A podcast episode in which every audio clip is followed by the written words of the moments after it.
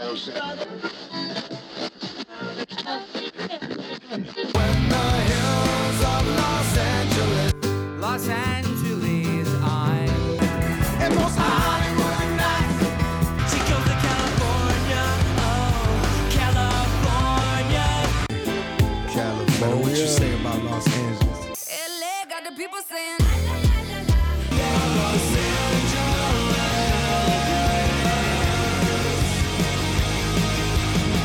Listening to Corner of the Galaxy on cornerofthegalaxy.com.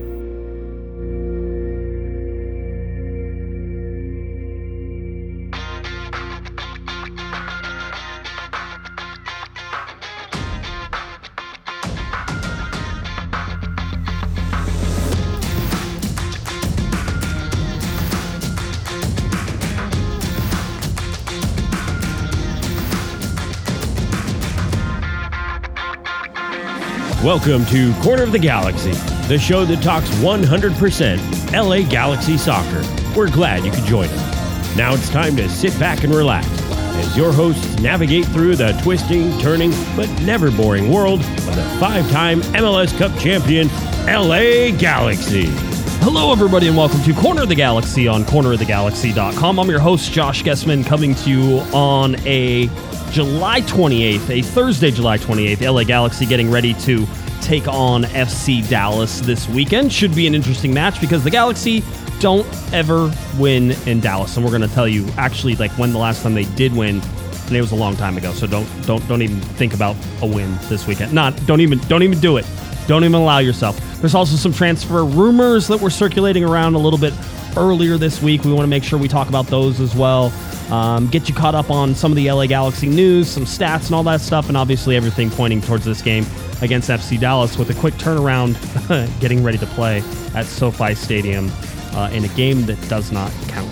That'll be fun too. All right, to help me do that tonight, uh, we're glad to have him back. He is the radio play by play voice of the LA Galaxy. Uh, it's Mr. Christian Miles. Christian, how's it going, buddy?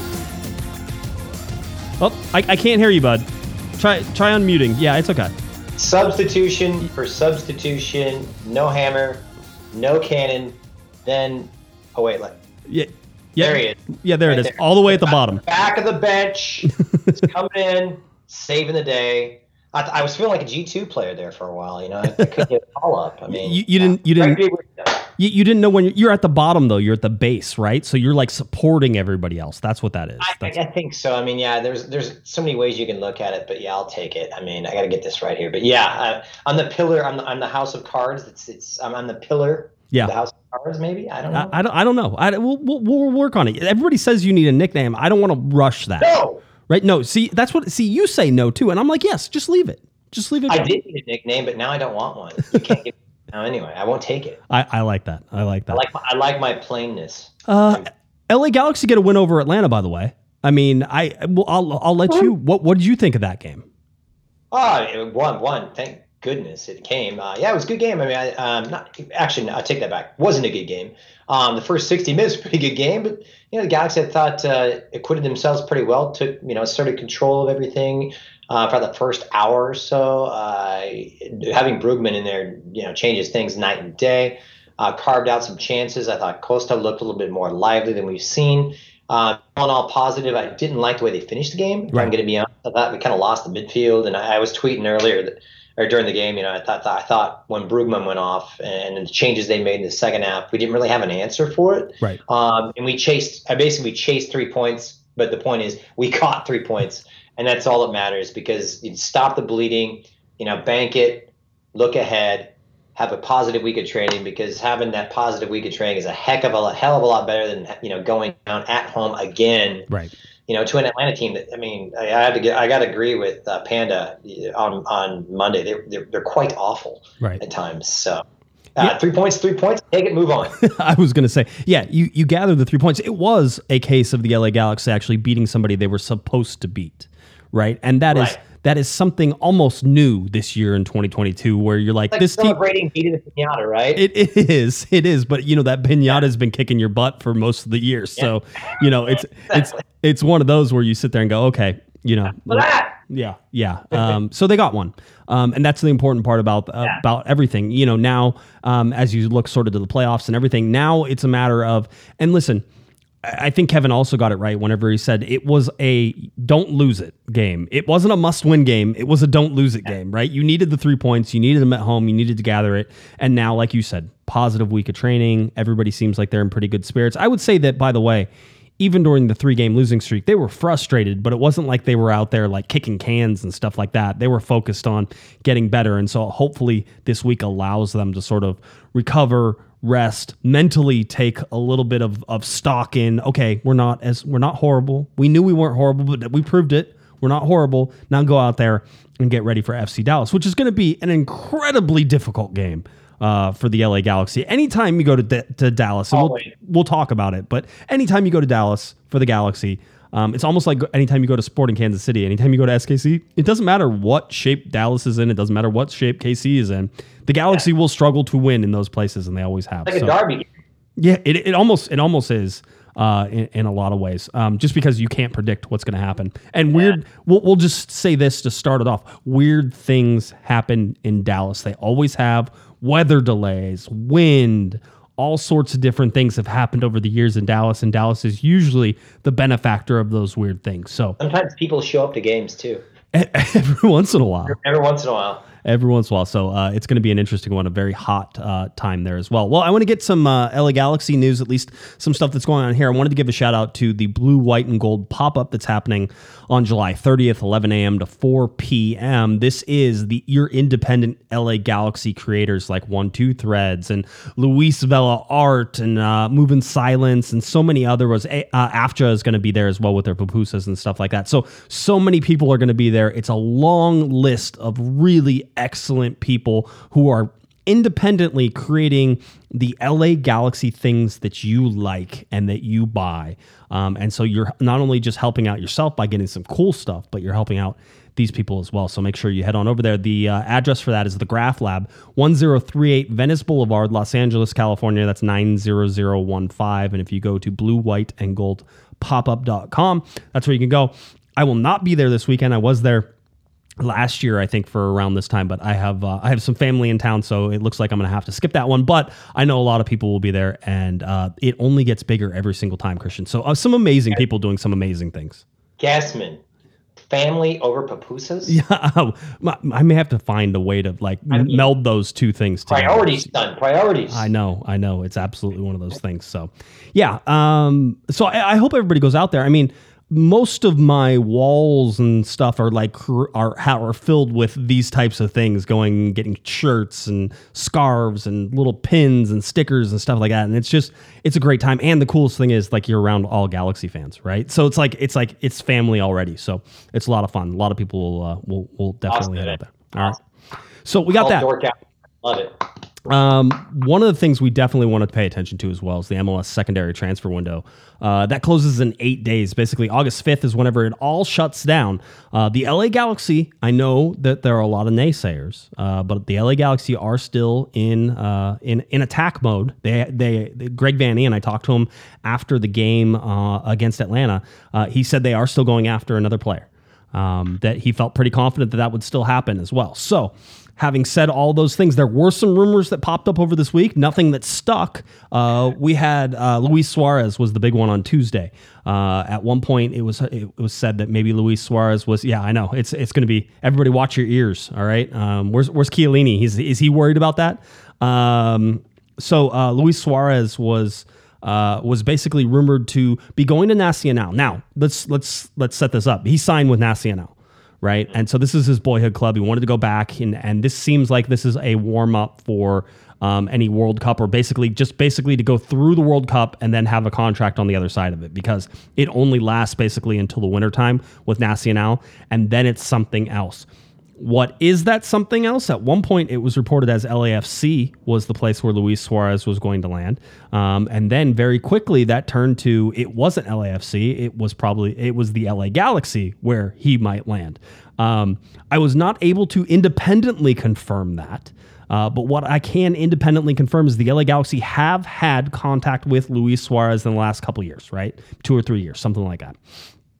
They reached out to him uh, and basically said, "Hey, we, you know, how you doing? Nice to meet you. See, uh, maybe you'd like to come to LA and play some soccer." So um, they have been introduced to each other before, Christian, which is not a surprise. Uh, I imagine that they talked to a lot of people at a lot of times. Uh, Luis Suarez was not interested in coming to the LA Galaxy at the time. Doesn't mean that that isn't the case whenever this winter comes around. And if you sort of look at the timing of things, Chicharito's contract coming up at the end of this year. Right now, it looks like it, they will not sign another one. That's just that's pure speculation based on his performance that we've seen so far here, Christian. Uh, and so, if that's the case, there is a designated player spot open. Could a what is it, 36, 37 year old uh, Luis Suarez come in as a replacement for Chicharito whenever Chicharito leaves? There's a possibility of that. So something to to, to keep it uh keep an eye on. Yeah, I mean, if you're asking my opinion, I certainly hope not. right. I mean, I, I, we've been down this road, and it, Luis Suarez, back at his pomp, is a phenomenal player. I mean, an absolutely wonderful player, despite all his kind of indiscretions with biting and such. But heck, hell of a player. I mean, he could add so much. But uh, when you when you're seeing a player like this go from Europe and, and kind of spurning moves to whether it be Major League Soccer or playing in the Middle East with the Qatari League, which is kind of flush with funds, and then they opt to go to their boyhood club that's an indication like, hey, you know, this is going to be my last stop. I'm done. It also does put him on the radar with his national team coach ahead of the, the World Cup here. So if he has any chances or any hopes of doing that, he does put himself a little bit more in the front and center spotlight. But for me, I think, you know, Luis Suarez does this deal, goes down to Nacional, finishes out the season. If he goes to the World Cup, hey, he's happy. But I think after that, I don't even think he's even thinking about football after the World Cup for me. Because um, as you said, I, I think he's going to be about 37 right. by the time we finish things up. And, and let's be honest, I mean, Luis Suarez is not. We're not talking about the Luis Suarez that we, you know we, we saw even at Atletico or you know we saw before that at Barcelona and, and, and Liverpool. This is far from it. So I do respect to a player, a fantastic player, but not now. Thank you. Yeah, I mean, you know, listen, this is not necessarily Josh saying, oh, this is a great deal. This is Josh saying that they have had contact in, in previous years. I don't know if they even had contact this time, quite honestly. And it was quiet enough that I kind of tend to I had, journal- I had Uruguayan journalists calling me, asking me, and I'm like, I don't know. I mean, all of our designated player spots are full. I mean, it just seemed it seemed like it was something just like conjured up out of thin air. And, you know, to me, it reeks of agent speak where. Right uh, Mino Raiola, who was who was Zlatan's old agent, right. Um, the late Mino Raiola was, was, notorious for doing this, and you know, and the Galaxy is always the fuel for these types of rumors. Just throw it out there, and, and then it creates demand, and then you know you start your bidding war or whatever. So yeah, and, and unfortunately, the Galaxy always finds themselves in the center of these types of whirlwinds. Um, so I'm not surprised by it, but it, you know, it's fun to talk about, right? It, it absolutely is, always is. And I mean, when we look at it, here is the criteria I was given as the player that the LA Galaxy were looking to bring in as somebody who could play both on the wing and in a central position in an attacking uh, position. And uh, Luis Suarez doesn't really fit, I think, on the wing, even though he has played winger over the years in some spaces, but not not really. That's not that's not him. So, um, but looking at uh, next year, I can't tell you what next year brings yet. I don't, I don't know the answer to that, so we'll have to see um, if it's if it's, get through this year. I mean, yeah, I know, I know. enough on our plate right now. Well, and so then there was another rumor that popped up today, and I just want to sort of touch on it. Um, Denis uh, Bouanga, who is a midfielder, I think about 29 years old, um, who was playing for Saint Etienne in Ligue 1 uh, in France uh, Saint Etienne got relegated, so they're down in League Two, and so he is he was one of their better players. In fact, one of their highest rated players um, overall on that team. And so now it's one of those he's too good for League Two type of things. And so it looks like either he'll be loaned or sold out. And at one point, it was said that a Los Angeles team was interested. Then, of course, that morphed into uh, the LA Galaxy are interested, and has now morphed into the LAFC are interested in this uh, in this winger. This is a position I still think of need for the LA Galaxy. One more uh, a winger who can score. That would be nice. Any anybody who does that on a regular basis is going to be a, a, good thing. Um, so it is a position, but at eight million euros, sort of in the in the um, valuation on on transfer market. And listen, those lag behind, right? It's like last, yeah, he's probably worth maybe he's worth eight. Well, if they sell him for six, he's oh yeah, well he was worth six. That type of thing. It feels like he's a designated player move, and if it's a DP move, LA Galaxy don't have any DP player moves, so it's more than likely this is an LAFC player, um, and that anytime uh, a player gets linked with Los Angeles and the city of Angels here, uh, it will be a battle between those two teams. Uh, interesting that maybe we've seen a little flip script.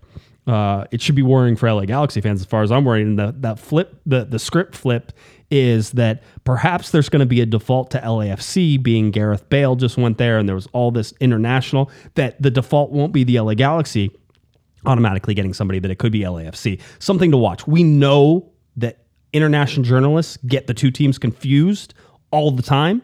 So just pay attention to that. I wouldn't be surprised if all of a sudden it's like a 180 and it's like, no, it was the LA Galaxy, you know, and then you're like, oh, geez, okay. Um, a lot of people said, Really LAFC fans. I mean, we've seen their you know kits in our in, in cars as well, right? Right, right. No, absolutely. They get confused too.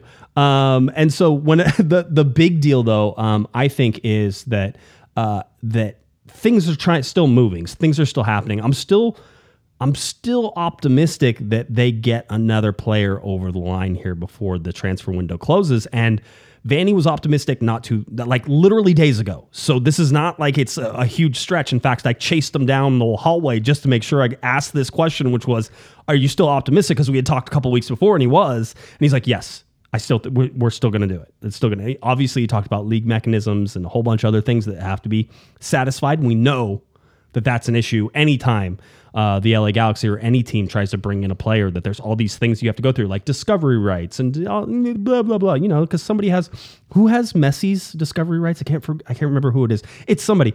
It's just like how can you discover Messi? Like literally, how does that work? Right. So those are the those are the different things that you see. So. Uh, nothing solid in terms of rumors, but with just eight days to go, uh, it's rapidly closing. And I think it's only like 35 days until September 2nd or something like that until the roster freeze. So everything is about to to shut down here really quickly here, Christian. Getting real. That was after you you slid tackle you slide tackle Dejan Joveljic on the stairs, right? Man, I, I just want to get that clear for everybody. I- and almost with the Galaxy season hanging on the brink by by the toe by the Josh Guesman toenail. You know, it's like uh it's like this line drive uh, base hit that I hit whenever I was in high school to win a game once, right? You know, it was like whenever I first told the story, it was like, oh yeah, well, you know, it was like a dribbler right up the center, just seeing eye single. That's what won the game. And now when I tell the story, literally almost ripped the pitcher's head off. That's that's. that, I mean, he's lucky he didn't get in the way, and that just striped right in the center field for the base hit and, and the win the games. Right? It's one of those uh, one of those those things where now it's going to be like, remember that time Josh almost hit Dejan Joveljic with a truck? Do you remember that? Yeah, He's driving with a blindfold on and a cigarette in his mouth. Down the street. drinking Uh, drinking scotch. Yeah, no, none of that. I was it was just a little it was just a little contact. I doubt Dejan even even felt it. He's fine. By the way, that's a great halftime show idea. I like that.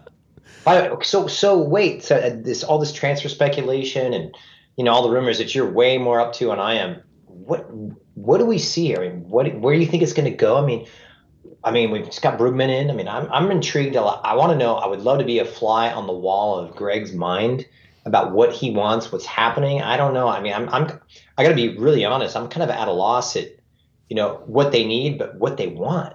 Yeah. So the want still seems to be a versatile midfielder, right? Somebody who can play uh, both in middle and outside.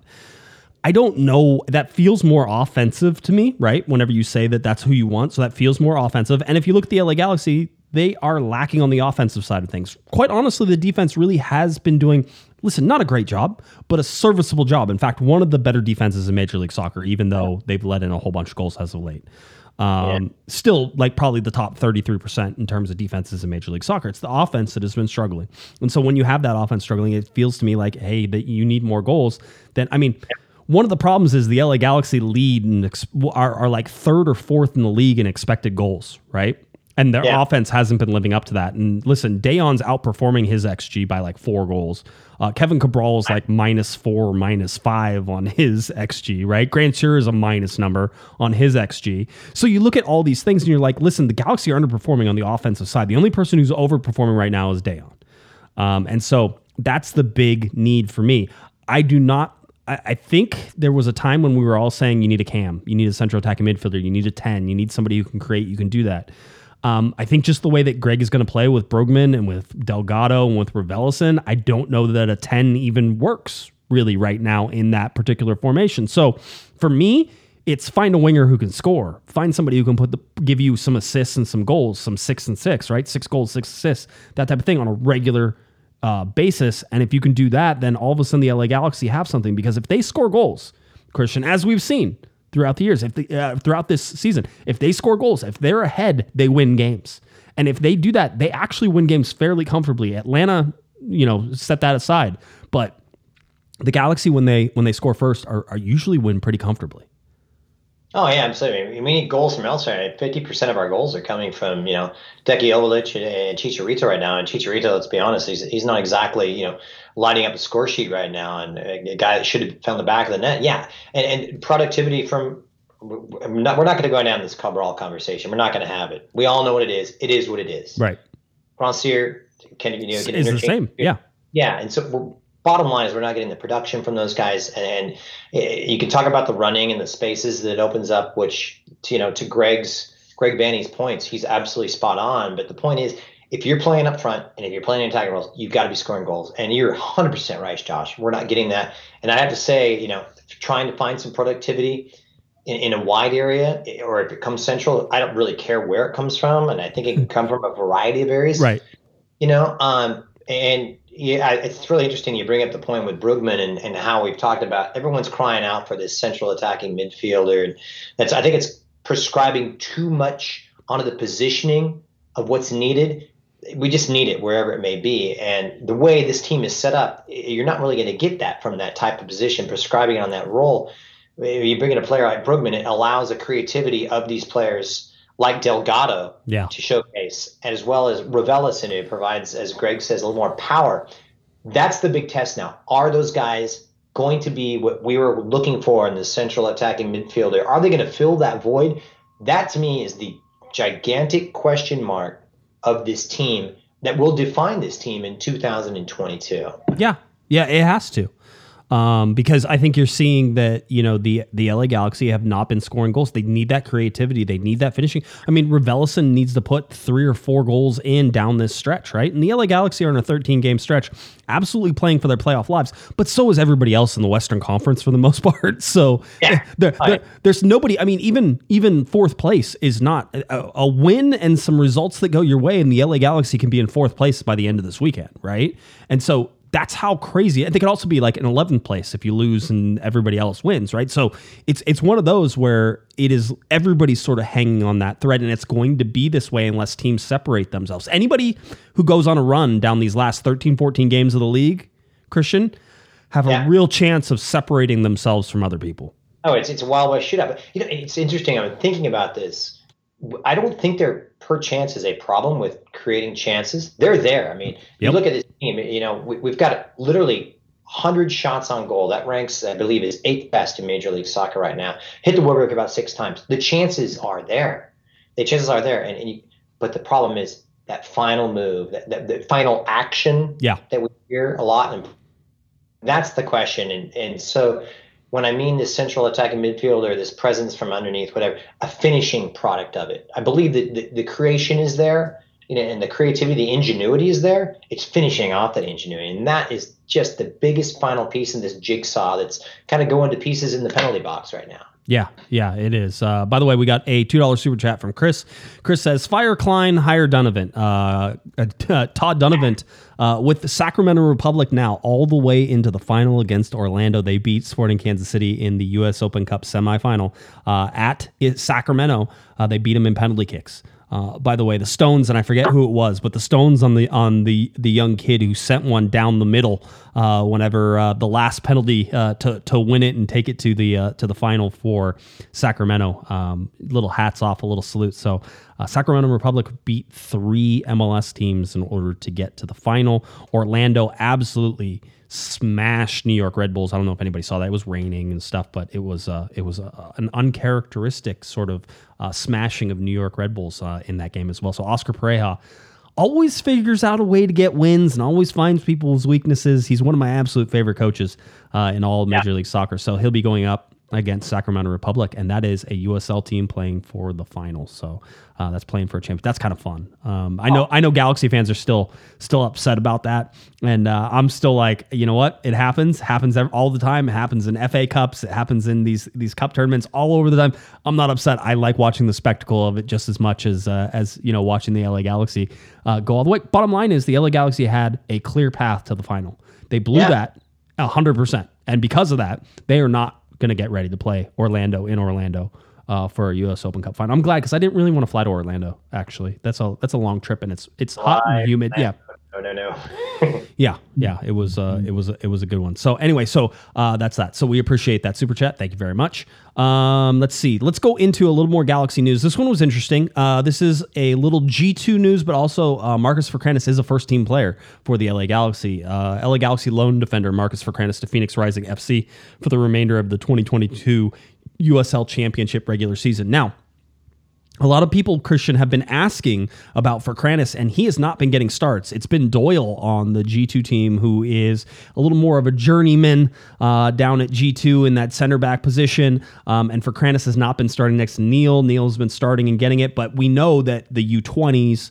um, especially on the U.S. side, Ferkranus was part of that. Jalen Neal was part of that, right? Johnny Perez on the Mexican side as well. So you had all of these things that were sort of building, and so there's still a lot of surprise. I think that that Marcus Ferkranus uh, is was not playing on G2 more regularly, um, and so in my mind, looking at this, and I'll, then I'll get your take on. it, In my mind, this is good because Ferkranus was not playing, and this is actually probably a chance for him to play.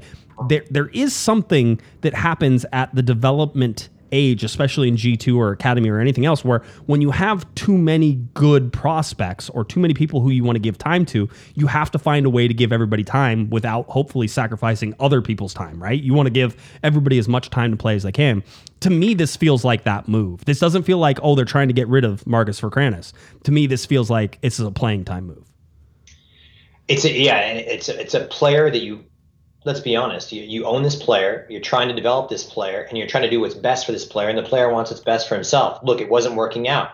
He wasn't the preferred choice of Yoann Damet. It was a, as you mentioned, uh, Doyle, and the preferred choice of of uh, Neal. Jalen Neal. Yeah. And when Jalen Neal was down in uh, Honduras with the under 20 uh, championship uh, qualification tournament, he was actually down there with Ferkranus. And then when that was the case, they're actually dropping Carlos Harvey. Remember him? He's been dropped into a defen- from a defensive midfield role into the uh, the partnership with Doyle. And so it's not uncommon for coaches to, to pair a youngster because you know Marcus is about 20, I believe, Yeah. and Jalen about 19 or 20. So very young guys, and it, it's a big risk. And we talked about it last year with G2, where hey, you know, when you have such a cerebral uh, position that requires so much understanding, reading, it's not like you can switch off when you're a central defender. You have to be switched on. You have to be smart. You have to read when to step. You've got to be in line with what's behind you and in front of you.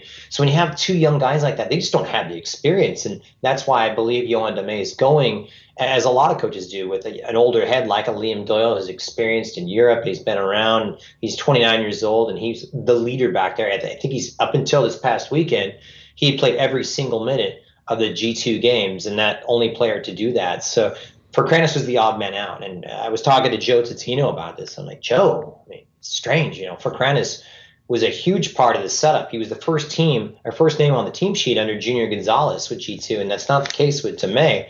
But that's what happens when you have a change in coaches. They see different things. They they like to play a different way. Um, and to their credit, you know, G2 has themselves in the in the top seven. You know, contending for a playoff spot. It's good for Marcus. I want to see him get some playing time.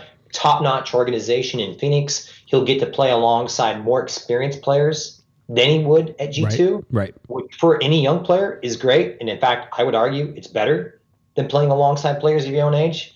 You play up, you play strong, you know, you play against your big brothers, it makes you a better player. I like this move for him. It's tough, but he's a young kid. He's a Southern California kid. Now he takes that next step into being a professional and learning at a different level how to carve his own niche.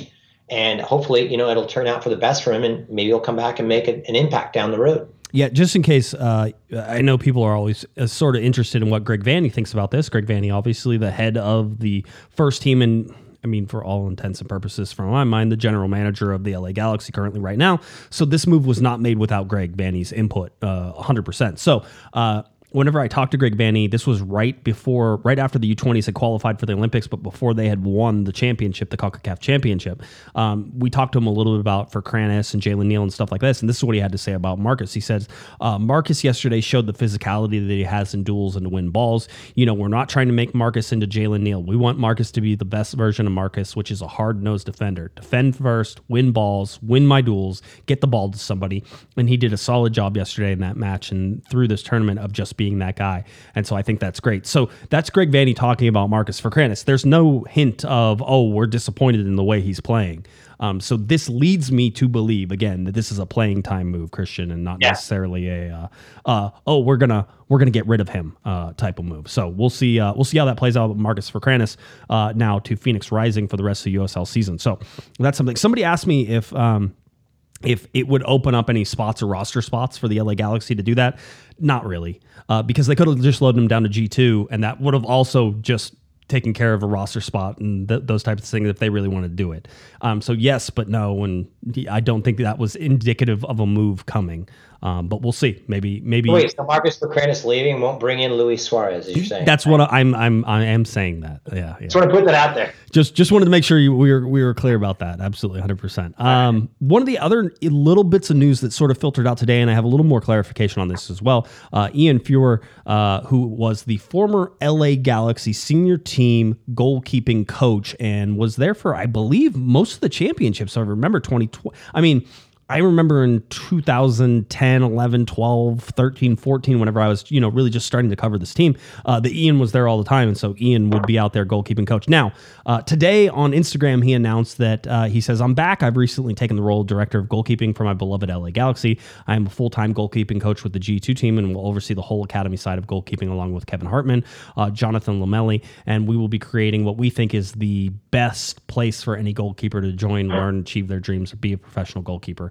Um, so that was Ian uh, Feuer talking about that. Now, I would like to just sort of point out um, that this is one, this is a role that Ian has been been in since the start of the season, Christian, and and you know that watching all the G two games. Um, he has been the head uh, goalkeeping coach for for the Galaxy two for a while, um, and that also this is mostly for G2 and this is for the academy, right? That's the director of goalkeeping they're sort of talking about. So the idea here is that Kevin Hartman is the number one goalkeeping coach up there, and that uh, let's see, how do I say this? Ian is not above Kevin Hartman, right? So this is this is sort of like everybody's going to help do this for the G2 team and for the academy, and Kevin Hartman can help in there as well as much as he can, but that Ian is that director sort of of the academy and of G2 for this goalkeeping stuff, and that's what he's doing, which is another successful championship winning name uh, with Ian. And I remember Ian being on the stage for a bunch of those uh, those trophy ceremonies and a whole bunch of things uh, back with the LA Galaxy. Maybe somebody said, "Is this getting the band back together?" This is another piece of the band that is getting back together for sure. Oh, it's fantastic news. I mean, you know, Ian's fantastic reputation and experience, Olympian with the U.S. men's national team, Premier League experience. For those of you of a certain age, may remember him playing for West Ham in the early days of the Premier League. A, guy that knows his stuff. I see him a lot in my personal neighborhood up here close to the 805 where he, he conducts a lot of private clinics with some elite young uh, goalkeepers uh, a guy who knows look he knows his sh you know what um, and, and this is a great boon and in fact you can read between the lines what it means is he is the number two of the goalkeeping department behind Kevin Hartman, who also knows what he's talking about, and he is be leading up this line. But it's nice to have a, a player. When you talk about a player with Premier League experience, if you look around anywhere in, in, in this league, especially in USL or MLS Next, and you're talking about a player with you know has Olympic medals, that's played in the Premier League and played the highest level, and has been sought after, as I know Ian, he's been sought after by many national teams Right. at this level. You're not you're not going to find a heck of a lot of them, Josh. So that this is a boon, and a guy knows his stuff. He's back. He's been back, as he mentioned. Really strange that it's mentioned now. Joe and I have been waving to him from the stands, and uh, hasn't exactly been updated on the team site. But hey, you know, in any I'll take Ian Feuer any day of the week. Glad to have him, and it's it's a it's a boon. It's a positive for the club. Yeah, he, he's a good guy. I really like Ian. So glad that uh, he's back. Now, uh, let's shift our attention a little bit to uh, the Hall of Fame. We were talking about former players. Let's talk about some more former players. Here's the thing: Jon- Jonathan Tannenwald put out the list of uh, soccer Hall of Fame newcomers, and then also other people that are on the list. And so I went through this list, uh, which includes DaMarcus Beasley, Ricardo Clark, Dwayne De Rosario, Landon Donovan, Benny Feilhaber, uh, Da- David Ferreira, Beverly Goebel-Yanez, uh, Christian Gomez, Jermaine Jones, Natasha Kai, Chad Marshall, Heather O'Reilly, Michael Parkhurst, Chris Pontius, and Nick Rimando. Uh, those were the newcomers. There's a bunch more, but I went through all of the lists to try to find out where the LA Galaxy connections were. And David Beckham is on this list, Robbie Keane is on this list, all sorts of stuff, right? So here were all, I found 10 LA Galaxy connections, Christian, within the Hall of Fame ballot that is currently going to be going out for people to vote on. And I think really you can only add like three. So it's not like everybody can make it. And some of these guys are going to go to the senior uh, ballot, which is, you know, sort of that gets the veterans ballot, I think is what it's called, where it sort of moves over and it's a different procedure to get in. But uh, DaMarcus Beasley was actually, I believe, drafted by the LA Galaxy in 1999. He never actually played, but was loaned out. But DaMarcus Beasley, Landon Donovan, obviously, 2005, 2014, 2016, uh, Jermaine Jones, Chris Pontius, David Beckham, Brian Ching, Robbie Keane, Pablo Mastroeni, uh, Carlos Ruiz, and Kevin Hartman. All names that are linked or associated at one time with the LA Galaxy. There are 10 LA Galaxy former players, basically, that are going to go um, on this ballot. And I just thought that was sort of an interesting thing to say. One is because back in the day when there were only like 10 teams, uh, yeah. everybody played on like every team uh, at one point, and so there were a lot of LA Galaxy guys who came through that. Um, but when you look at guys who are possibly going into the you know United States Soccer Hall of Fame, this is this is the nation's so- soccer Hall of Fame, like David Beckham, like Robbie Keane, like Landon Donovan. Uh, Landon Donovan's a newcomer. I have to imagine that he's a first ballot guy. He, he might get in. He might get in, right? Um, so yeah, it's one of those. This is the first time he's eligible, I believe, this year uh, to get into the Soccer Hall of Fame. For those asking why he's not already in the soccer, like why did they even have to vote? Did they? Shouldn't they just be Why, like, why is he on the list? Just put him in. right? yeah, don't don't make it like you're taking a spot away from somebody else. He's already in. That's that's that's one of those easy ones. So It's like it's like nominating Meryl Streep. You know, she's gonna win. Just give it to her. just give it to her. That's right. That's exactly the same thing. So anyway, so I just uh I like I said, I think there's a restriction of a number of people who can actually make it in. And so there's a lot of really good names on this that you would sit there like I mean, Brian Ching is one that, you know, that pops up to me and was like, yeah, I mean, even Carlos Ruiz for the time that he spent with the LA Galaxy early in the 2002-2004 was outstanding. Robbie Keane was the league MVP, one of the best. Yeah. This is obviously here for for the U.S. Soccer Hall of Fame, and so I think that there's going to be some hesitancy to possibly do something like David Beckham. Um, or maybe Robbie Keane or those types of things. But when you see the impact that they had on the American game and what they did when they were here in the United States, some of that to me is sort of like that makes some sense that David Beckham probably should be in the Hall of Fame 100%. Um, you know, whenever you start to sort of figure these things out, and maybe it's not just on the field stuff; it's off the field of how much uh, you know focus he brought to MLS and the LA Galaxy uh, during that time. But really interesting stuff to sort of see the Hall of Fame and then find ten players, including Kevin Hartman, who we were just talking about. Uh, Kevin Hartman on this list. Um, and so uh, there's always, almost always an LA Galaxy connection. It feels like, and this is just a little more proof of that, at least in my mind. Yeah, we, we can go to Nome, Alaska, and find an LA Galaxy collect, connection. Yeah. First, let me say Kevin Hartman, first name for me, go Yeah. deserves it in. Um, I, and I know what Landon's done for the game, but for what Kevin did to this, especially in the early days, put him in. But yeah, we could do this. I think actually, it was, you know, as a sidebar here, you look at players like Nick Rimando and Benny Feilhaber. Yep. Can, you know, Southern California connections, UCLA.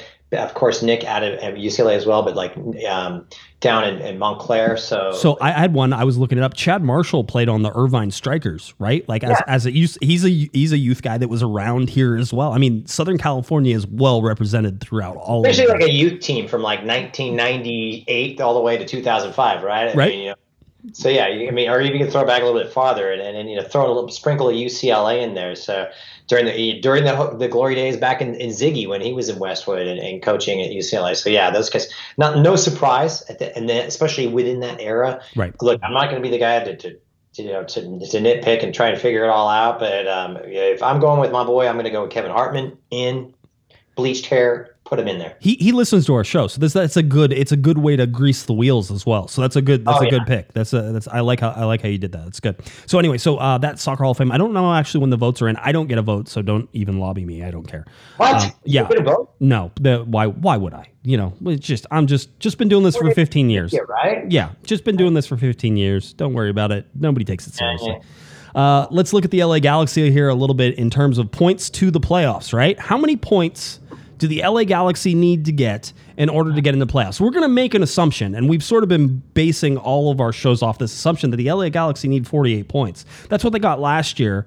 And while it kept them on the outside, I actually believe that the actual point total is going to be a little bit lower. So that's why we're going to keep 48 points in there as sort of like 48 points, I think definitely gets you in this year. Um, so that's what we're doing. So with 14 games, the LA Galaxy needed 21 points. The Galaxy picked up three points against Atlanta. That now means that they have 18 points to get to that 48 points. So they have 30 points currently. They need 18 more points to get to 48 with 13 games remaining and 39 total points available. Bottom line is, Christian, there's a big bucket of points. There's almost 40 points available, right? The Galaxy have 48 points. Really, just win all 13 games and it wouldn't be a problem. They'd have 39 more points. They'd probably win the Supporter Shield. No problem. Yeah, just win, win all 13 games. You know, but 13 clean sheets, done and dusted. Yeah, that's that's that's that's. I can guarantee if they won 13 games, they'd be in the playoffs. All right, so it would uh it would be one of those. But realistically, what you're looking at here now with uh with the ability to get 18 points is is simple math tells you it's six wins, right? Um, and what I've done here is on our chart is any any uh, team that is in blue is an away game. Any white team is in, is a home game, right? So the LA Galaxy have five home games. That's Vancouver, Seattle, Sporting Kansas City, Colorado, and, and RSL realistically, you need to win all five of those games. That gets you 15 points. That gets you very close to where you need to go. And so if you're trying to play these games, right, you have to then start to tra- sort of trade, right? Which is, well, Seattle's coming in. Now, Seattle is a worse team than the LA Galaxy or has been so far this year in terms of points. They've been below the LA Galaxy for most of the year. So when we're looking at Seattle, depending on where they are, whether or not the LA Galaxy can beat Seattle and whether or not you can call that a for sure win. I'll tell you right now, you look at on this and the way the Galaxy have played, Christian, and I don't know that you can count too many for sure wins um, on anything. But I think it, the Atlanta game did give us a little bit of a mark that says the Galaxy should be able to beat Sporting Kansas City at home because SKC is pretty bad. Uh, the Galaxy should be able to beat Vancouver at home because Vancouver's pretty bad, right? Yeah. They might be able to beat Vancouver on the road because Vancouver's pretty bad. They might, even though history tells us that is not the case, be able to beat Sporting Kansas City on the road. You can start to pick these out and figure out sort of where you think the LA Galaxy are going to be. Uh, our Discord was uh, our Discord is rather gloomy at the time. We go through moods. Uh, the Discord is in a gloomy mood right now, and they're like, I can see a decision day disappointment coming down. It does feel like this is all sort of grouping towards that last game at Houston. Because why not? Because why, why why would it be anybody else than Houston? Um, but I guess if you want to exercise the demons, Christian, then Yes. then then there are some chances to exercise some demons in here. Not only San Jose being a game that's just three games from the end of the season, um, a chance at at uh, at at Houston, a redemption against Houston in Houston last game. I mean, there are some some chances for some exorcisms here if the LA Galaxy want to finally uh, prove that they are good enough to go to the playoffs. They are, but I mean, this team is so inconsistent and unpredictable. I mean, you know, we're, we're talking about a team that blows out Montreal, you know, a team that's beaten Austin twice, but yet, you know, we have these silly home defeats, you know, it, it, we, and we lose away to Colorado. We lose to these teams that we're not supposed to be losing to. So it, it's like trying to make rhyme or reason of this is, you know, it's it's difficult. I, I don't know what to tell you. In, in, in losing at home to San Jose, for instance, Yes. you know, units at the bottom of the table. So who knows what's going to happen? And, and predict it's a, it's a log jam. You're right, and and, and trying to make eh, trying to predict this is it's it's it's it's fool's gold in my opinion. And and, and it, you know we I, you had me on back in June 25th, which has been way too long by the way. Right, right. I apologize. but um, you know, we, we we were talking about it earlier in the season. It's like this is where the rubber's going to hit the road, and here we are now. The rubber's hitting the road, and look, this is a team that's tremendously inconsistent. Um, and and then they're they're on the back, and everybody's feeling good right now, and they should. And, and you take that three points against Atlanta, but you know, then you gear up, and, and you know, you're talking about you know, tough game in a tough place against FC Dallas. I, I personally, Josh, I don't know what to expect. I don't, to show up. I really don't. I Yeah. mean, I make heads or tails of this, and the reason I will say that with the addition of Brugman, I think this changes our the complexion of that outlook Yes. drastically if he stays fit. Because for me, this is a game changing player, um, and I'm on that same page where a lot of the coaching staff has been hanging their hat on. This is a guy. That, now I see why. And it's what we've been missing. You, you and I have talked about this, even you know, not even on the pot. This is what they needed. They needed number six. He's a true number six. He provides balance, stability, distribution. Great in the one v one, whatever you want to say. He is it. Smart, and they haven't had that. I mean, you know, we, we can go back, you know, to, to Nigel Right. Yeah. Pratt. I mean, if you really look at a solid number six, you get a number six like that, it changes everything. So my optimistic is more bright than negative looking ahead, even though we're so unpredictable and inconsistent. So I'm going to hedge my bets. And, and like I said to you back in April and, and back in June, I'm thinking if we finish somewhere in the top five or six, Right. I'll take it. And I think that's a team that's achieving its potential. Yeah, it's going to be. It's so much almost of a coin flip though anymore, Christian. I mean, some of these games, it's going to come. uh, One bad call could literally keep somebody out right at this point because it's coming. Yeah. Down, it's going to come down to like three points, two points, one point, that type of thing. Um, I was also going through some other stats, so let's let's talk about the LA Galaxy a little bit. Uh, the LA Galaxy are nine one and two in 2022. Uh, whenever leading or drawing at the half. Okay, they are 0, 8, and one when trailing at the half. Okay. Yeah. Keep these in mind. We're going to go over a couple more. Uh, the LA Galaxy are tied for second worst in the league in points from losing positions at halftime. They've earned just one point from nine matches in that position. They've dropped 26 points from that position. So losing at halftime, 26 points. Only Atlanta United, who has dropped 29 points, which the LA Galaxy just did to them at, because they were leading at halftime whenever they did. So just only reason the LA Galaxy aren't worst in the league from losing positions at halftime is because they just beat Atlanta, who dropped 29 points uh, from the position at halftime. So the only the only thing I can sort of take here and say is positive: the LA Galaxy are perfect 5-0 0 when leading at the half. They've dropped zero points from those positions all year. It does. We've talked about scoring first, Christian. Now it's taught. Now, I mean, all once again, this is like starting to lead. It's it's not just about scoring first. It's about scoring first in the first half. Part of that has led me to a conclusion, and I would like to share that conclusion with you. Um, and then I would like to tell you that the uh, that the people over at MLS actually started to try to make this conclusion as well. They basically asked, should Dejan Joveljic start over Chicharito? Um, and it's a good argument. That's basically what they're saying. It's a good argument. It's a it's not it, to me. It's an easy argument to make. The answer is yes. Um, especially whenever you're talking about, let's take it game specific, right? Because I think Greg's going to take it game specific.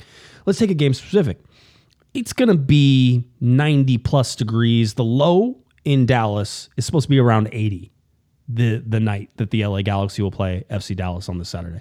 So, do you want Chicharito out there for 90 minutes, busting his butt, grinding, doing all the stuff? And he works extremely hard when he's on the field. I'm not going to say he doesn't. He worked extremely hard against Atlanta. I thought he played very well against Atlanta, just in terms of his movement and all the things that he did.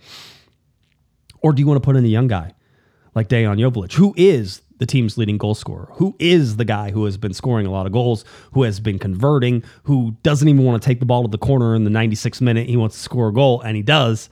Um, do you want to do that? And for me, the answer is very simple that down this stretch coming up, uh, that Chicharito off the bench for the last 30 minutes, where you could possibly combine with Joveljic to have a two forward set if you needed one, or you can swap like for like if you're winning, which is what they did against Atlanta.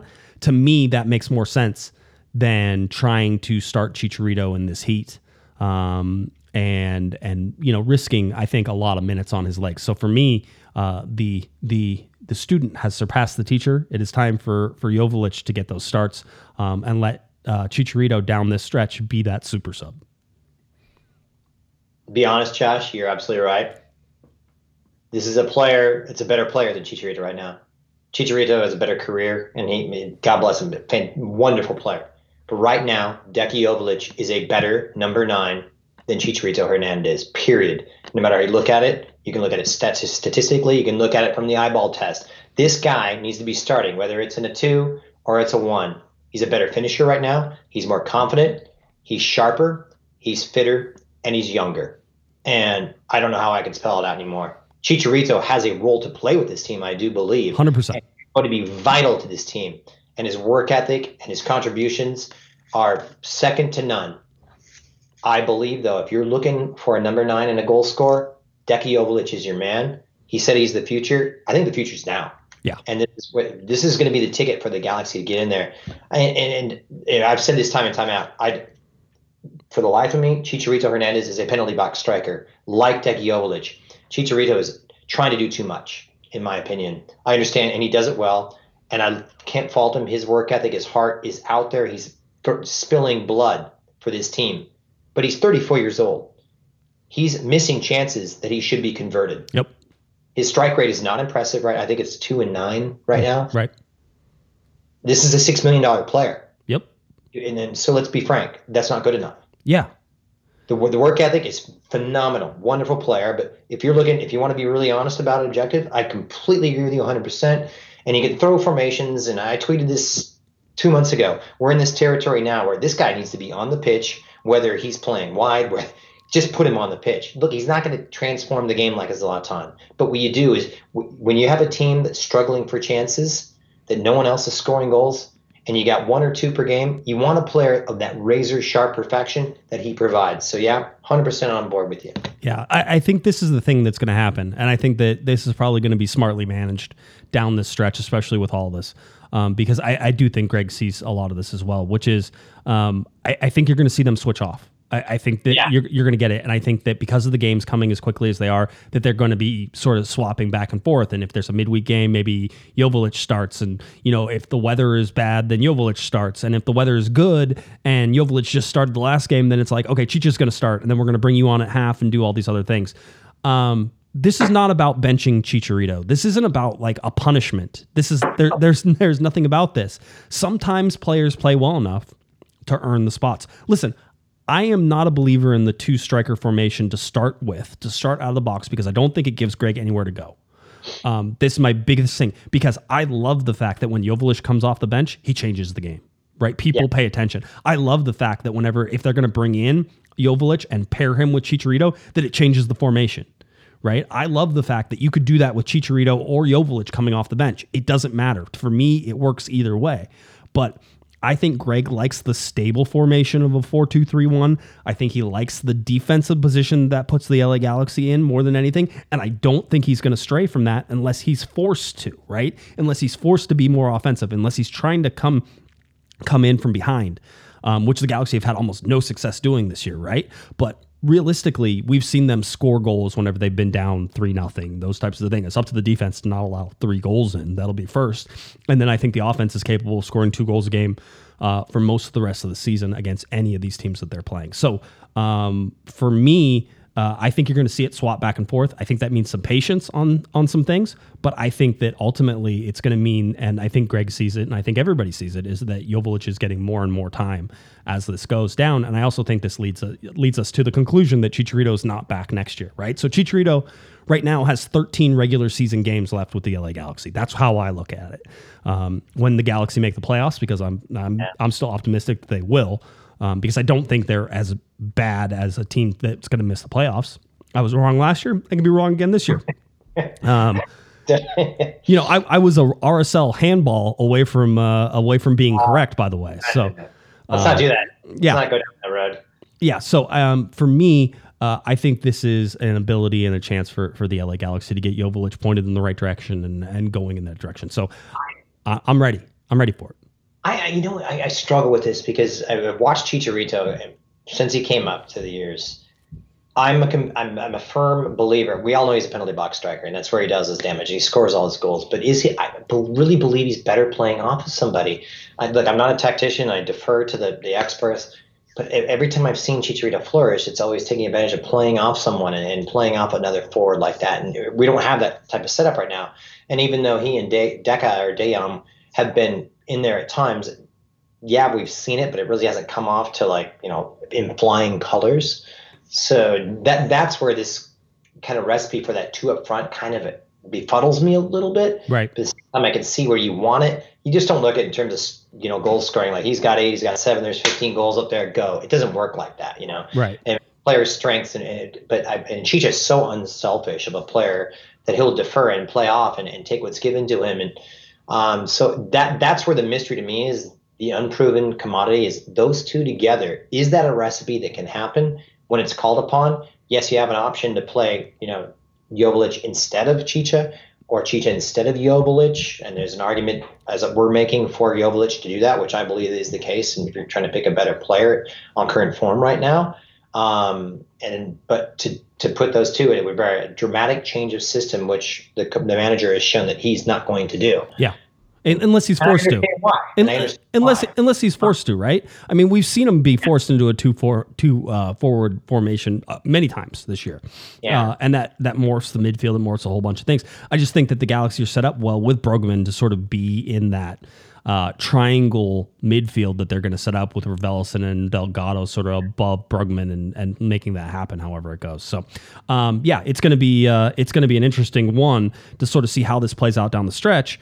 Uh, I also I will tell everybody right now. I am everybody seems worried that like Dejan is going to leave because Greg's not playing him and stuff like like he's angry at something. And I don't think I think they have a great relationship. Every time I've seen them interact, every time you talk about Greg with uh, with Dejan or Dejan with Greg, they always seem to really enjoy each other. And and I remember Greg telling me he goes he gets it. Like Dejan gets it. He knows what his job is. He knows how he does it. So even if Dejan comes off the bench for the rest of the year, I'm not concerned. Dejan knows that he has a chance to be the striker next year, um, and the and the number one uh, striker next year.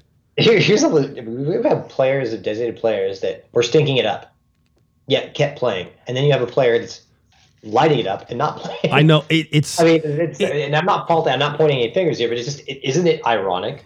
It really? is it is absolutely the craziest thing because you would be sitting there. It's like if you could if you could put Joveljic on like you have one spot and yeah. and that's where Joveljic fits, right? In this formation that Greg has, you have one spot. That's where Joveljic fits, and it happens to be against the guy who, by the way, Chicha wasn't having a horrible year, right? Yeah but he's not having the same year that he had last year, and he's not being as productive as, as he has been, right? So the whole deal. So, but that's the one spot. It's like, well, if Joveljic could play in Cabral's position, then you could you could you would start him, right? You would start Joveljic. It's like the whole deal. And listen, there's arguments about that, right? And you can listen, Grandsir and Costa, you go for a four four two. There's so many different things, but that leaves out guys. That leaves out maybe a Delgado. If you're playing in a 4 4 2, all of a sudden you can't play Delgado, Raveloson, and Brugman at the same time right? So do you go to a five, a three, five, two? Well, that leaves you a little bit more exposed on the defensive side of things, right? And it still excludes some players that I think um, the Galaxy have a solid sort of foundation for. So it's very much back and forth. Um, I think you can play all those all those formations and more in the certain situations, and I think Greg will. So. Well, we're going to find out. I mean, you know, and, and the war of attrition is going to, you know, force Greg's hand to do that. I mean, we've already seen it, you know, with the health and safety protocol a couple of times. It didn't turn out too well. No, because after this team was exposed. But um, I think you know when when everyone's back fit, and then you throw in Brugman, it gives more depth pieces. Also, it changes the way you can play. So I, am interested to see what I'm interested to see is Josh, and we can see if we're talking tactics and everything and dorking out is this role of Brugman playing that six role, and you're allowing more freedom for Raveloson. Yep and you get more power through midfield. You get him to join up with the attack and link in. That's something that a Chicharito, as I just mentioned, can play off. That's where he's made his living in his career. If that can come to fruition, that to me is the great unknown, and we're going to see. Look, and that's Brugman's effect can have a positive influence higher up the pitch. Look at look at the first goal the LA Galaxy scored. This is the Kevin Cabral goal. Look at the first goal. Yeah. Watch Brugman. Go back and rewatch that. Watch Brugman drag two players into the box yeah. that opens yeah. up that back that cut back pass right for Chicharito. Brugman did that. Raveloson being forward caused more problems in the box as well. Again, we have not seen this LA Galaxy team overload a box, especially with late runs, right? And that's usually what creates space and creates those times yeah. and those chances and stuff like that. Listen, Chicharito missed that shot, right, a little bit. And the rebound comes and Kevin, and, yeah, and Kevin Cabral comes in and, and puts that in.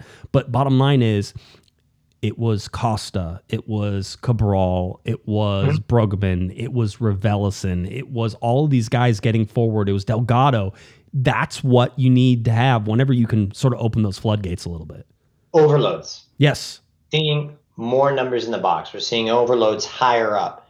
We weren't seeing that before. We have a player now that can play in a number six solo, like Jonah dos Santos could when he was fit right. back in his early days. That's a huge responsibility. mm hmm Brugman is the real deal. He can do that. that changes everything because before you're forced to go in a double pivot when you're talking about Raveloson and Delgado. Yep. As good as Mark Delgado is, covering that, that's an immense responsibility. He can do it, but it takes away from his strengths, I think, higher. I mean, look, we're going into microsurgery here and probably you know putting people to sleep, so apologies, but I think it's fascinating and it, it's almost like a new lease right now, a, new team that It has a is. different outlook, which it excites me. It, you know, being a dork like this, but the way that he can play now is totally different. And as a guy that can fit within his system, we know he can play. He's got to get fitter. So I, I I'm hedging my bets on consistency as opposed to the pessimism of inconsistency we've seen kind of through that June phase. Yep. Um, and I cannot wait to see whether it's Raveloson or if it's Delgado playing higher up, how Chicharito and how you know Yova's going to figure in, or even you know maybe it'll kick Cabral's butt into gear. Right. You know, it's going to change things, and that's the exciting things to come because now it, this is it, You saw it. Right to the finish. So. You saw how much it changed things, though, and I, I, Oh, is- absolutely. this is why it's like it's very it's a very under the radar signing in terms of how much it changes the way, and you can How see much did that, how much did sorry to interrupt. Yeah, no. How much did the game change when he went off in the 65th it, minute? it disappeared. Well, especially whenever because we saw Yeah. Atlanta, Atlanta move into more of the diamond, right, instead of the the four and and uh, or, or more of a flat four in the midfield. Um, and so they went into more of a diamond that caused problems. The Galaxy don't have the the people to track through the midfield in that, right? Because you need more like a Daniel Aguirre. You need more like guys who are younger who are able to put their miles on in order to track the space and do all those things. And you're not going to get that out of Victor Vasquez or Efrain Alvarez or Sacha Kljestan. Sasha actually does a really good job of marking space. People give him crap for being slow and old. Um, he's uh, as a fellow old guy, he's doing just fine. You most of the time, whenever he's in there trying to mark space, you never talk bad about Sacha Kljestan. no, no, it's it's Ever. it's bad luck. It's bad luck to do. Um, so, yeah, yeah, but Brugman changed the game, and, and he goes off, and, and like you, like you're saying, Josh, it's changes the game 100. percent We were chasing our tails at the end of that game, and we were lucky to get three points. it, it's hysterical because that that scoreboard says two nothing, and everybody knows that's a one nothing game. That's a one Yeah. nothing game. The Galaxy barely survived uh, in a lot of things, but again, through 65 minutes, well in control of that game, played Yeah, very sure. well. So, um, yeah, they need to. That's the sub progressions that I worry about, though, right? It's Yeah. where do you go from there in that position? You're now winning. Where do you go from there? Well, you bring on Joveljic, that helps, but that doesn't help in your midfield where Brugman can't, you know, go uh, more than I, I think. I think he can probably go 70, 75 minutes coming up in Dallas, but with the heat and everything, we'll watch to see sort of how he how he does. Um, let's get ready for this Dallas game. I was going to go over standings and all that fun stuff, but really this is let's let's look at the Western Conference, just Western Conference only. LAFC at 45 points, LA Galaxy at 30 points. LA Galaxy are 3 points from fourth place. Uh, realistically, let's see. This wins, yeah, with a win and a Salt Lake loss, and then Dallas doesn't move because the Galaxy beat them, and Nashville doesn't jump up because they're whoever they're playing, they lose to or they draw to. Uh, the LA Galaxy could be sitting in fourth place with a win over FC Dallas. Not that that would ever happen because it's in Dallas. Um, that's sort of where they sit. They sit in seventh. Now you lose a game, you could see Seattle jump them. You could see Vancouver come up right underneath them. So Seattle and Portland could jump the LA Galaxy with wins over the weekend. Okay, S- s- yeah. So realistically, the Galaxy could even could be sitting in fourth place if they win, or they could be sitting in eighth or ninth place uh, in the Western Conference if they lose.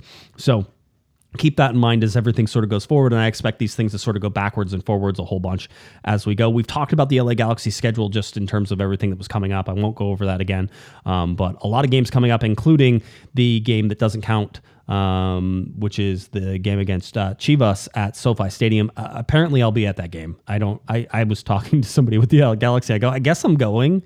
I guess that'll be fun or something. It'll be at SoFi. It'll be awesome. It'll be at SoFi. It'll be fine. I mean, it's going to be fun. Look, I'm an old school guy. I screw friendlies in the middle of your regular season. Right. I understand.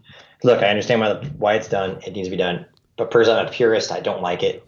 But that's the way it is. Yeah, let's get you ready for this Dallas game. Uh, this game coming up on Saturday, July 30th, 2022. It's a 6 p.m. start time, 6.08 p.m. kickoff time. So, uh, pretty rapid one there. Uh, Spectrum Sportsnet and LAGalaxy.com is where you can find this. So, Nikki, Joe, and Kobe will have your call. Um, and remember, if you're inside of the Los Angeles area, LAGalaxy.com. If you're outside of that, um, hopefully you're outside of it enough you can get it on ESPN Plus as well, where you can watch that game. So, that's the game that's coming up. Uh, Dallas just got a win. Uh, they beat RSL 1 0 at RSL. It was one of their first wins in a very, very long time. Now, it wasn't like Yeah. Dallas was horrible, Christian. They've been drawing games, um, but they certainly haven't been scoring. They haven't been doing the things that, that they were doing that was leading them to be this uh, sort of standout at the beginning of the season. So either teams have figured them, them out a little bit, or they we've seen a little regression from them um, here uh, in the last couple of games. Uh, just to let you know, overall, the LA Galaxy 39 wins, Dallas 35 wins, 13 draws.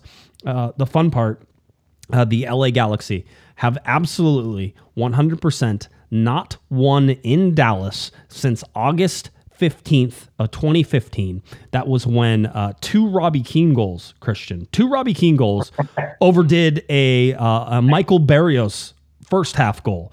Um, and I think it was 51st and 56th minute for Mr. Robbie Keane scored two goals back to back within five minutes, and that is the last time the LA Galaxy have beaten FC Dallas in Dallas. Now it's even crazier if you want to if you want to go a little bit longer. I actually went and like looked at all those, so that was that game. Then you'd have to go back to July 28th, 2012, where the LA Galaxy beat uh, FC Dallas in Toyota Stadium, a one nothing win. Uh, that was a goal. Thank you very much to Mr. Mike Magee, assists for Mr. Robbie Keane. Um, so there was that game. Uh, there's another game here. Uh, Thursday, May 20th, 2010, LA Galaxy one nothing win over FC Dallas. Mike Magee in the 17th minute, assists from Tristan Bowen and Chris Klein, current LA Galaxy president. All right. And I'm going to tell you the last one. This one I think is the most lopsided victory I've ever seen for the LA Galaxy. A 5 Really? 1 Right victory. LA Galaxy 5, FC Dallas 1. Goals from Chris Klein, Edson Buddle.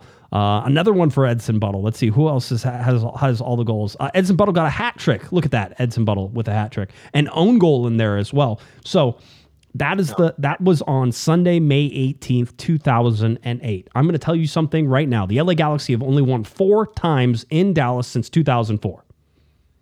Wow. Yeah, they lost the last five as well. I mean, they haven't even taken a point in that. It's always a tough place to play.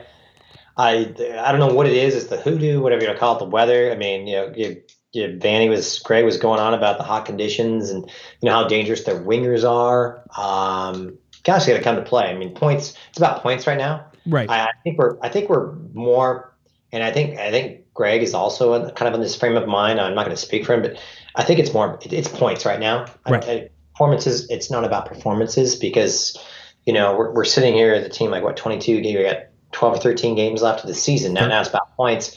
But you you look at that front three. Yep. Uh, Velasco and, and Ferreira and then Arriola coming in. It's lethal. It's got great movement. And I think that's something that the Galaxy have really struggled with in, in terms of really mobile front threes. Uh, it's not a really FC Dallas team that we've seen in the past where we'll come out and try and, you know, play at a quick clip with possession. It's Right. a team I think that's going to hit you on the break. The Galaxy, up until the last game, I thought really vulnerable in the counterattacks. I thought that's something that they showed a lot of improvement on Right. the last game out because the the posture of, of our back line, and specifically the back five, and throwing Brugman in there, the back six, was much better and put themselves in better position to defend the counter. You put that same type of recipe against an FC Dallas, I think it bodes well and kind of negates the strong points of an FC Dallas team that's got great movement. They got Ferreira, who's you know, bang on form with 12 goals this season, and that movement behind him. Arriola, you know, recalled the U.S. national team. So if they can maintain that type of defensive posture and, not give away those spaces that I think we've we, we've seen them do time and time again, and, and playing those long balls in behind and getting hit on the counter, I think it, it, it can serve them very well. I'm, I'm kind of really optimistic about you know kind of breaking that hoodoo, but based upon what the teams have been playing, sets up well for LA. Oh man, I, I wish that would. I wish I could feel that way. Uh, just a reminder: uh, the LA Galaxy. Come on, Josh, get No. on board. No, I, I won't. I I refuse to be fooled. That's what I, I don't like. Listen, one time the LA Galaxy lost, and this was probably one of the one of the games that they lost in the like the last ten years. They lost because the wind blew so hard it blew across into the goal. Literally, that is the type of shenanigans that happen whenever you're talking about playing FC Dallas. It is weird things happen in Dallas, period, all the time. Weather delays, stupid heat, supposed to be 99 degrees for a high um, which is actually a little bit lower than what we thought it was going to be. So, woohoo, here comes the cooling trend.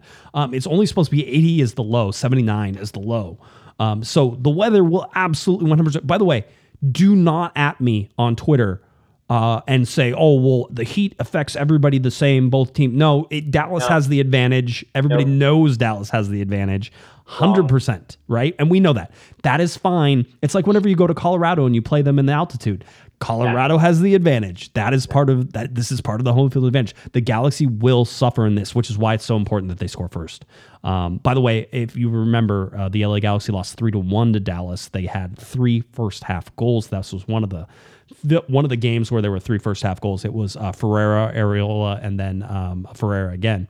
So that was three nothing in the twenty third minute. The Galaxy cannot afford to replicate that particular scenario. Um, and if they do, if they give up even one goal in the first half, you you could probably turn the game off because we've seen so far the LA Galaxy are not able to come back from that unless they score a goal in the first half and they tie that game, Christian. Then it would be one of the few times that they come back from a, a losing Yeah. position. Yeah, I look at this team and I don't see flaws in the way that the patterns they're playing, the systems they're playing. See individual errors. Yes. Uh, and and so the in, the elimination of that, we saw a lot of that due in large part to Brugman coming on and taking more responsibility, but just kind of s- stabilizing the shape. We didn't see a lot of that in the last game. You cut that out of the game. This is a team I think that can you know be up there within contending like that mid you know second tier in Western Conference play. They can cut that out because they shoot themselves in the foot so many times. Where look, they're not being outplayed 100, percent but they put themselves in a hole where they're in a position to be outplayed Right. hence the stats that you're, you're citing. So yeah, I mean, uh, you got to start well, especially away from home, and, and a lot of it's mental. But you know, I, I I don't really put a lot of the past kind of hoodoo on this, but um, it's an FC Dallas team that's you know is equally troubled as we are Yes. in terms of finding consistency. And they, they got a bang informed goal scorer, but you know, the guy doesn't really find a lot of consistency in scoring those goals. I mean, it was seven games without a win up until that victory uh, away to Real Salt Lake, and it wasn't exactly a convincing victory as well, as Right. they were outplayed in large stretches during that game. Yeah. So yeah, we'll see. I mean, a, a team too that you know, different than FC Dallas teams in the past. They do. They're, they're pretty tight at the back. I mean, you know, I, I think it's like four clean sheets, which is kind of a misleader. But a team that's only conceded 25 times, so Right. which you know put what top seven or eight, whatever, and two fewer than the Galaxy. So a team that it's tighter at the back than you may think of when you think of an FC Dallas team. So try, and this is where we the Galaxy have to figure out how to break teams down that can sit back like that. Because don't be surprised, even though FC Dallas is at home, they're coming off a victory away from home. Don't be surprised to sit them in a low block, which you have talked about many times. And the Galaxy have struggled against that. Yeah. And don't be surprised to see that and try and hit the space in behind. It, this is a game that can be won by the managers. Yeah. And how they set up and the tactical systems. I'm I'm, very interested to see how it's going to go. Joveljic has to start this game. I don't know that. This is not like me. I sometimes I know. I don't know that that's what's going to happen. I'm just saying for me with the Heat, this this is a Joveljic game to start, and Chicharito comes off the bench. It makes so much sense for me. Um, bottom bottom They line, don't start together. what? They don't start together. Ah, no. Because where do you go? And you know they're going to get tired. You're in 99 degree heat. Where do you go with that? Do you have Preston Judd? Are you going to bring him out so that way he can go in and play? I mean, you could. You could. I would have loved to have seen him get some time against Colorado. I mean, where's Ethan Zubak when you need him? it is it, it i mean he's in nashville not playing um so uh, it's just this is a super interesting matchup. To me, it's one of the most interesting and intriguing matchups the Galaxy could have after sort of a game like Atlanta. Um, one of the ways to beat the low, uh, the low to mid block uh, is is to score first and bring that team out of that mid to low block. Um, and so the LA Galaxy have to do that. That's sort of where you're at. Um, they will 100% try to just run around the corners of the LA Galaxy. And so uh, I don't know if this this is a Chase Gasper left back game. Uh, this- Hey, what a game though. he he played well, absolutely 100% well. And and Atlanta was sort of a little bit of the same, which was you knew they had speed, you knew that they were going to try to get around the edges and Gasper played well. I I just to me it feels more like maybe this is an Edwards speed game just in terms of how it's going and you can bring Gasper on in this game. Um, but Edwards is not the same defender that that Chase Gasper is. I mean, I, quite honestly, over his his career, I think Gasper has been the better defender, uh, yeah. hundred percent. Um, and so, is he nearing that form? And if he is, then you can afford to gamble on Gasper starting, and then maybe even Edwards being up in the midfield again, like he has been. So, there's some options. There's some options, but I, I, I think if you're Greg, you have to basically think, how am I going to get five subs on this team that that maintain the level whenever I make these subs? um, in the second half because at the 60th minute mark, the Galaxy are going to be gassed. Yeah, and you need to change it up. You, you just don't continue to play the same way. I think this is a game for Chase Gasper personally, um, Okay. because you want to give away space in behind. And, and coming off that performance that he played, I mean, it's his best performance in a Galaxy shirt. So I'm fully expecting him to start. But I, and I've been thinking about what you just said, and, and we've seen Edwards play a little higher up, so and provide that natural width. Because I think that's more of his natural tendency. Look, he's not a defend first No. fullback. No. It's just not game, and, and no fault to him. He comes off to great effect when it comes off, but when you take a step forward like that, you present as much opportunistic chances going forward, but detrimental chances behind you. It's a gamble, and, Yep. and not going to get that with Gasper. He's going to make that tick, and I thought that's what changed with this team in the last game. And when you have a team that I think that Dallas likes to hit on the break like that, I think this if you set up like that, you're almost in a better position. But hey, I mean that's just me. Um, but a team that's coming off a clean sheet like that, I don't think you mess with that back five. Ne- Maybe with Zavaleta change, I don't know. neither neither of us uh, could uh, could fit into the Greg Vanney pants. He's got he's got a skinny waist and and some tight pants. Um, I can't do that, so I'm I'm not going to pretend to to be- No, I'm not going to try. Um, so anyway, uh, your predictions, sir, for the LA Galaxy against Dallas. Predictions sure to be wrong, as I've always said. Absolutely, and thank you for the false flattery or accurate flattery. But I'm going to go Galaxy two, FC Dallas nil. Wow, a shutout on the road, two goals. Those two goals have to come in like the first 28 minutes. Oh, Those- absolutely! Yeah, you got to score for it. Yeah, they're going to score first. Um, yeah, there- there's zero chance of that happening. Um, I will flip the script. I will say two nothing FC Dallas. Uh, the Galaxy don't win this game. I am I am not panicked when they don't lose when they don't win this game. I never expected to win this game. I still don't expect to win this game. I don't care what happens. Listen, I don't, whenever there's a weather delay to, on Saturday night, just remember that I told everybody that this is what happens whenever you go to Dallas. These yeah. weird things, like lightning is going to hit the scoreboard. It's going to catch on fire like it did at like Columbus Crew Stadium, right? The old Columbus Crew Stadium um, at Mapfre.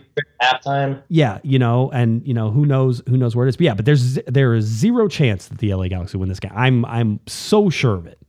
And what everybody wants to know is COG going to have boots on the ground with Hammer? He is. He's going. He's going. Um, I think. I think he's dragging the family along too. So you know, Is he? Yeah, he's like, yeah, that's. uh, Or maybe they're gonna stay because you know it's 99 degrees and nobody wants to sit in that. The game uh, kicks off at 8:06 local time, so it is as late basically as they could start that game uh, at FC Dallas. So hopefully it'll be around 90 degrees or something like that whenever they start instead of, you know, 100 degrees. So Cool night. it'll be fun. All right. Uh, anything else, Christian? You good? I don't know. I got nothing else left for you. Um, Douglas Costa, Yeah. yay. Yeah. Coming on the upper trend. Long ways to go. Um, yeah, it's going to be fun to watch. I mean, I'm excited. Got a lot of lot of ground to cover in the next few weeks and uh, next few months, and it's when it's going to be decided. I'm just kind of I'm nervously optimistic. I get it. I understand 100%. Um, it's it's very much an unknown. I, I this is one of the most uh, question mark teams I have ever covered. I have literally have no idea from week to week who's going to show up. And whenever they do play the way that they do, I'm always like, yeah, that makes sense. It doesn't matter whether they win, lose, draw, get blown out, blow somebody out. Like the Montreal game, you're like, yeah, that makes sense. Yeah, but why not? Why wouldn't they do that to Montreal? Yeah. Right? You know, and then it's like it's Atlanta. It's like I don't, I don't know going into it. Then they play the way they do. You're like, yeah, that makes sense, hundred percent. That's that's that's how they're supposed to play. Every time they play, I'm like, yeah, hundred percent. That makes sense. They lose three to one to FC Dallas earlier. Yep, that makes sense, hundred percent. Can't say it doesn't. So, all right, uh, let's see. Let's get going. Christian, why don't you tell people where they can find you? Let's go. D Miles Sports on Twitter. You can catch me, of course, at LA Galaxy on the website for home games on the radio coverage if you can't, don't have any Spectrum coverage. And of course, if you're interested in a little bit of rugby, uh, AmericanRaptors.com and a little bit of Pac 12 soccer as well on Pac 12 networks. Yeah, Christian does it all. He's great. Thanks, Christian. Appreciate it. If you're looking for me on Twitter, it's at Jay Guesman, J G U E S M A N, and of course at Galaxy Podcast. You can head on over there and get all of our uh, all of our tweets, all that fun stuff. Cornerthegalaxy.com, podcast videos, all that fun stuff. You can get that there. Shirts, all those things. Christian has a shirt on. I have a shirt on. It's a lot of fun. Good stuff. All right. Uh, I think that about does it. LA Galaxy heading off to FC Dallas on Friday afternoon. They will kick off on Saturday at 8 p.m. 8.06 p.m. is your kickoff against FC Dallas. Big game, an interesting one. All right. That about does it for Christian Miles. I'm Josh Guesman, and you've been listening, you've been watching to Corner of the Galaxy on cornerofthegalaxy.com. Take it away, Mr. Michael Arajo. You've been listening to the Corner of the Galaxy podcast on cornerofthegalaxy.com. You can follow the show on Twitter and Instagram at Galaxy Podcast, and be sure to check out and subscribe to iTunes, Stitcher, and Facebook by searching for Corner of the Galaxy. Fans, we thank you for listening, and we ask that you be kind and courteous to your neighbors as you leave the podcast. We thank you for joining us and look forward to seeing you again. Until then, I'm Michael Arajo, and on behalf of the entire Corner of the Galaxy crew, goodbye, everybody.